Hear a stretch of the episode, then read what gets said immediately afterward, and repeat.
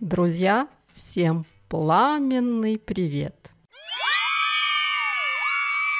Заходите, устраивайтесь поудобнее. Вы не заблудились. Вы на подкасте «Анекдоты адвоката». Первый русскоязычный подкаст про лабиринты трудового права во Франции. О, как сказано. И ваш проводник, ваш покорный слуга Ольга Дувек, адвокат при Парижской палате адвокатов. Татьяна, вице-президент сообщества Women at Work, опрашивает меня на тему расторжения трудового договора мирным путем по обоюдному согласию. По-французски мы это называем rupture conventionnelle. Это одна из моих самых любимых тем. Итак, кратко о сообществе Women at Work. Сообщество карьеристок – сообщество русскоязычных женщин, строящих карьеру во Франции и в Европе и нацеленных на профессиональный и личностный рост. Представим Татьяна Соливон. Она вице-президентка сообщества Women at Work in France, in France, доктор наук, инженер, а также менеджер в стратегическом консалтинге. Еще у нее просто замечательно получается роль ведущей прямых эфиров, в том числе и на Инстаграм.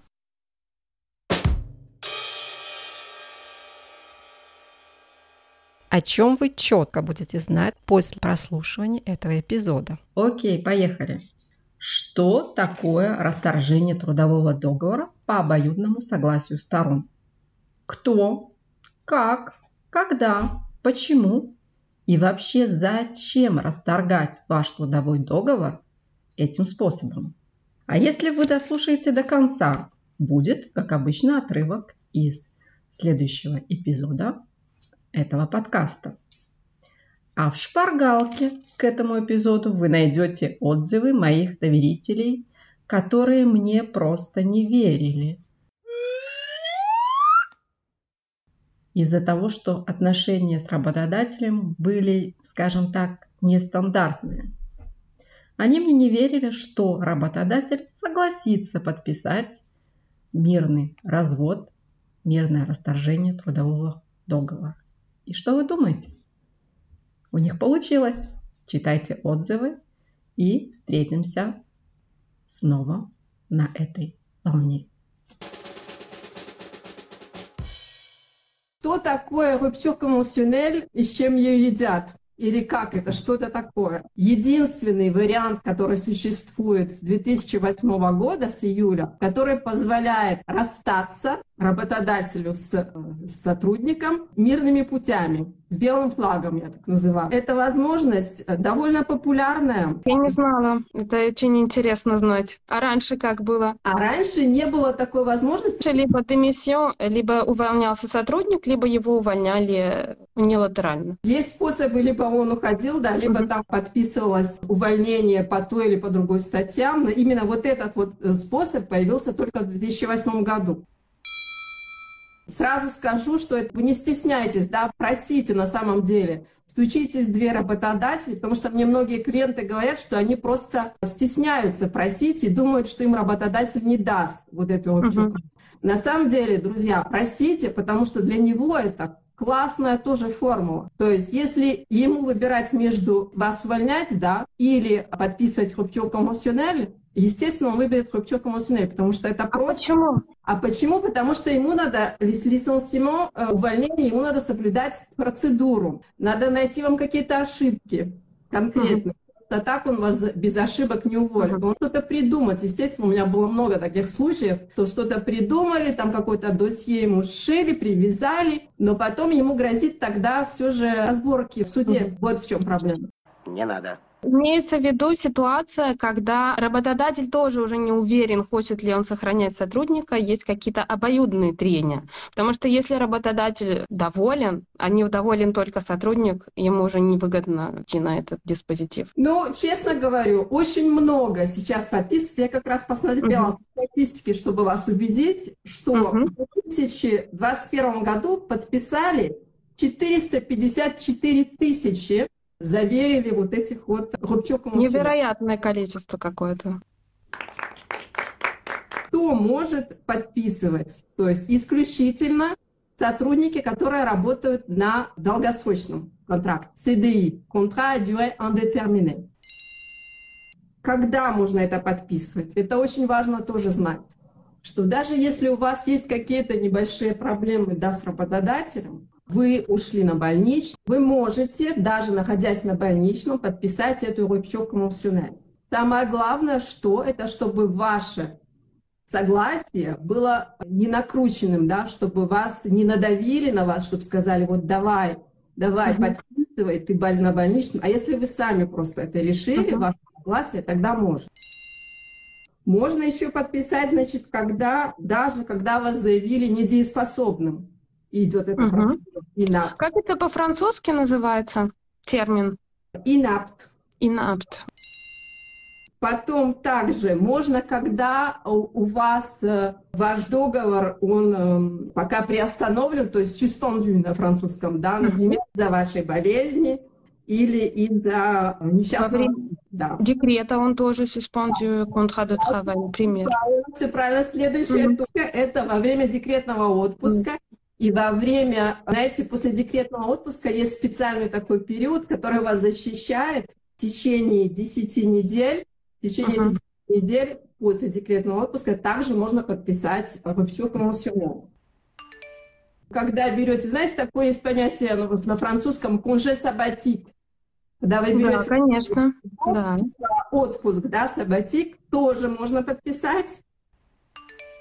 И можно подписать последний пункт, это конже паренталь d'éducation. То есть, uh-huh. когда вы берете для своего типа отпуск на а, образование для детей, да, вот что-то такое, ну, это как длительный, длительный вариант декретного отпуска, но если говорить нашими понятиями, да?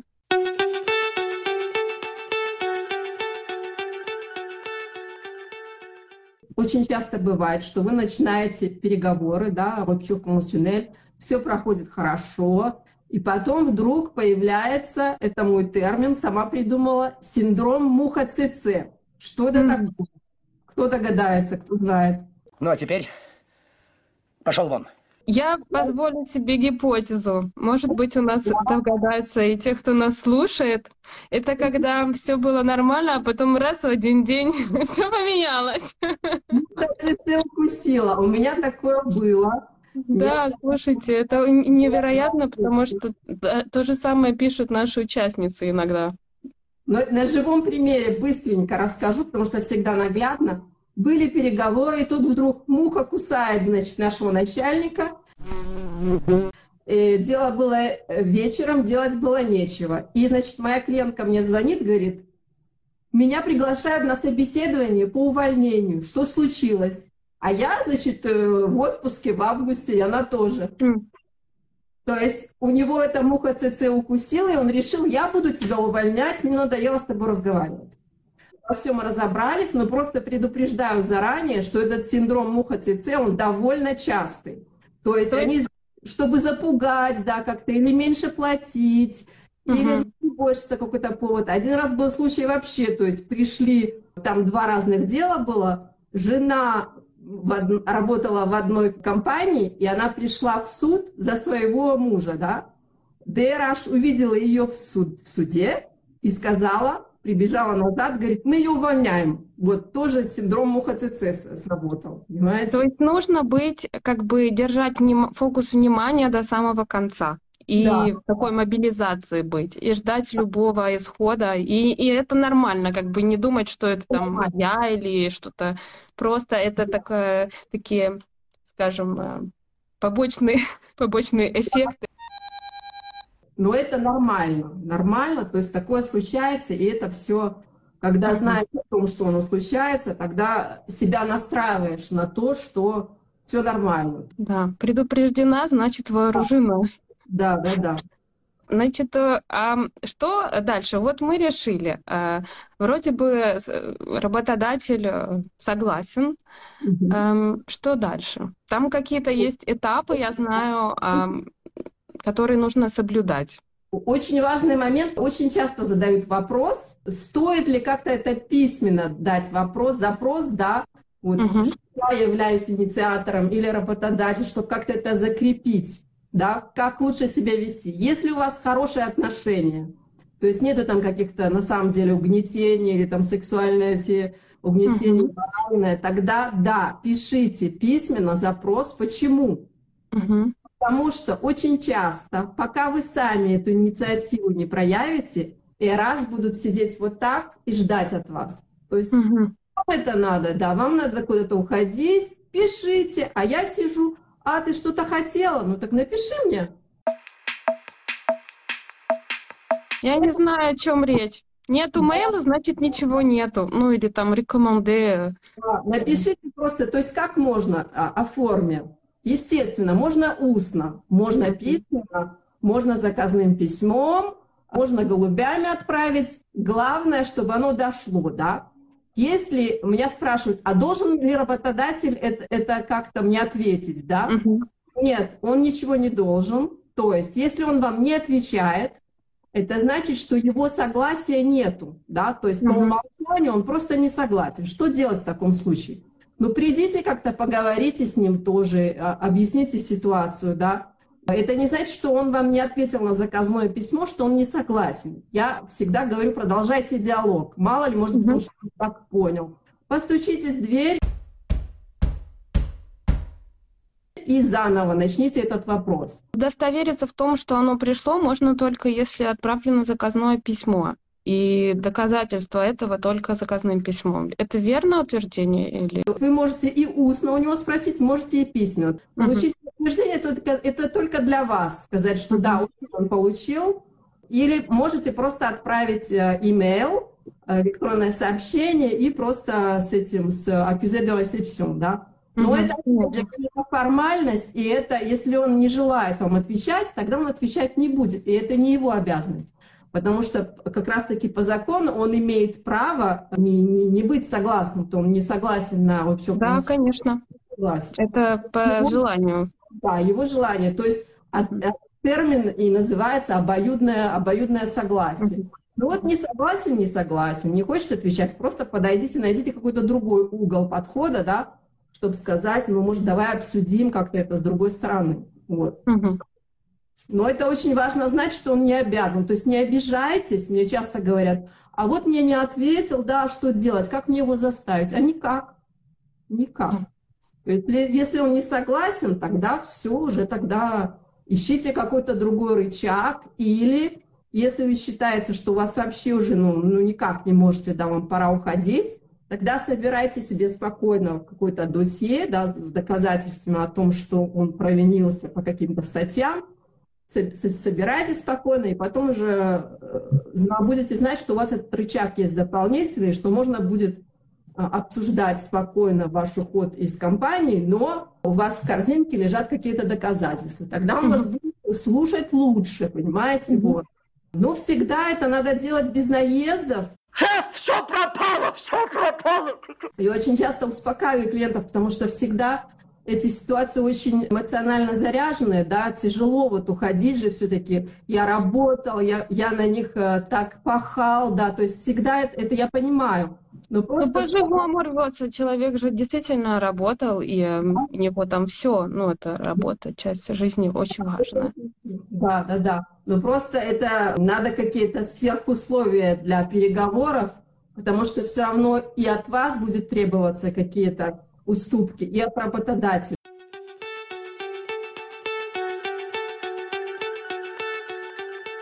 Ну вот в силу этого такого особого эмоционального состояния увольняющегося, ну и той стороны тоже часто, э, кого лучше всего э, вовлечь в этот процесс? Э, Ну вот адвокат это первая мысль, другие какие-то, может быть, люди. Да, адвоката надо или нет? Я всегда говорю, сначала пытайтесь сами, если у вас есть силы, есть возможности, и вы все разбираетесь, что надо платить, э, какие приблизительно, тогда зачем вам адвокат, понимаете, если все нормально? Зачем, ну, зачем, не надо.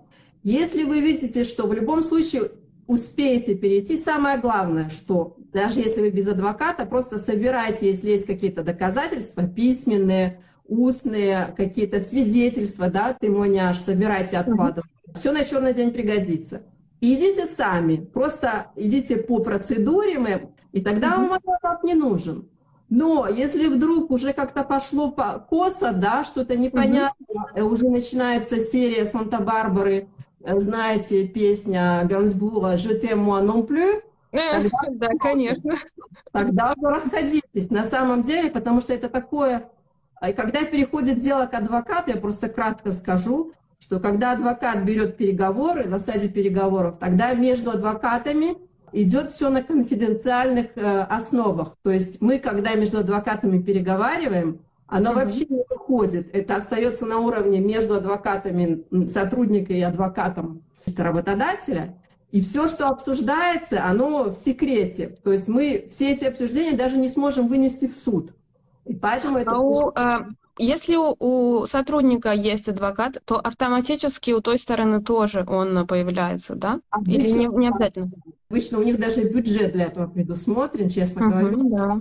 А что, да, что это предвидится, что вот в конце на год у нас там на адвоката такой-то бюджет, это все завалидировано. Это, uh-huh. это как часть рисков да, в компании, в бюджете у них такая строчка есть на адвокатов.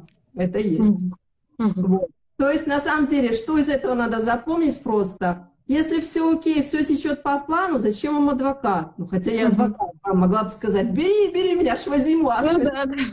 Зачем? То есть я нужна, адвокат или другой адвокат нужен для того, когда ну, не так идет.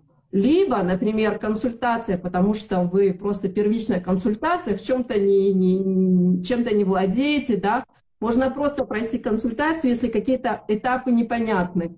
Угу. Чтобы по полочкам разложить и вперед тогда. Первая угу. скорость, вторая, третья и поехали. Вот. Ну, я могу, кстати, примеры своей жизни. Э, пред...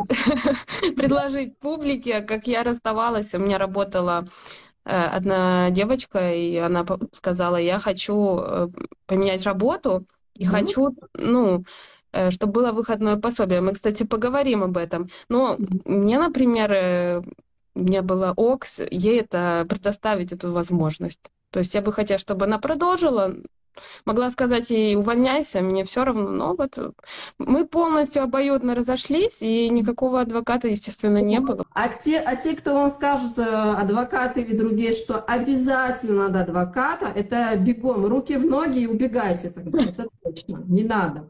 То есть, э, совет. Если все течет рекой, решайте сами, без проблем. Окей. Торжественно напоминаю вам, что Каждый эпизод сопровождается шпаргалкой. Ссылки доступны в описании этого эпизода. Кликайте, щелкайте, скачивайте. Как же меня можно отблагодарить за эту кучу полезной, нужной информации? Ну, можно отблагодарить, например, э, шоколадом. Да ладно, шутки. Просто прокомментируйте, напишите ваше мнение, Поставьте 5 звездочек, напишите мне на Инстаграм, на имейл, по всем доступным каналам. Нравится ли вам подкаст, какие у вас новые идеи. Это будет мое самое нужное, мое поощрение. Мерси. Пуль железо, не отходя от кассы. Итак, что же вас ожидает на следующей неделе? следующий понедельник. Тут немного похожий, мне кажется, вопрос. Я сегодня поговорила с директором, работая в гостинице параллельно фотограф с мая по сентябрь, в обоюдном согласии отказала. То есть отказ с порога. Есть ли смысл настаивать? Ну, я думаю, что я знаю, есть.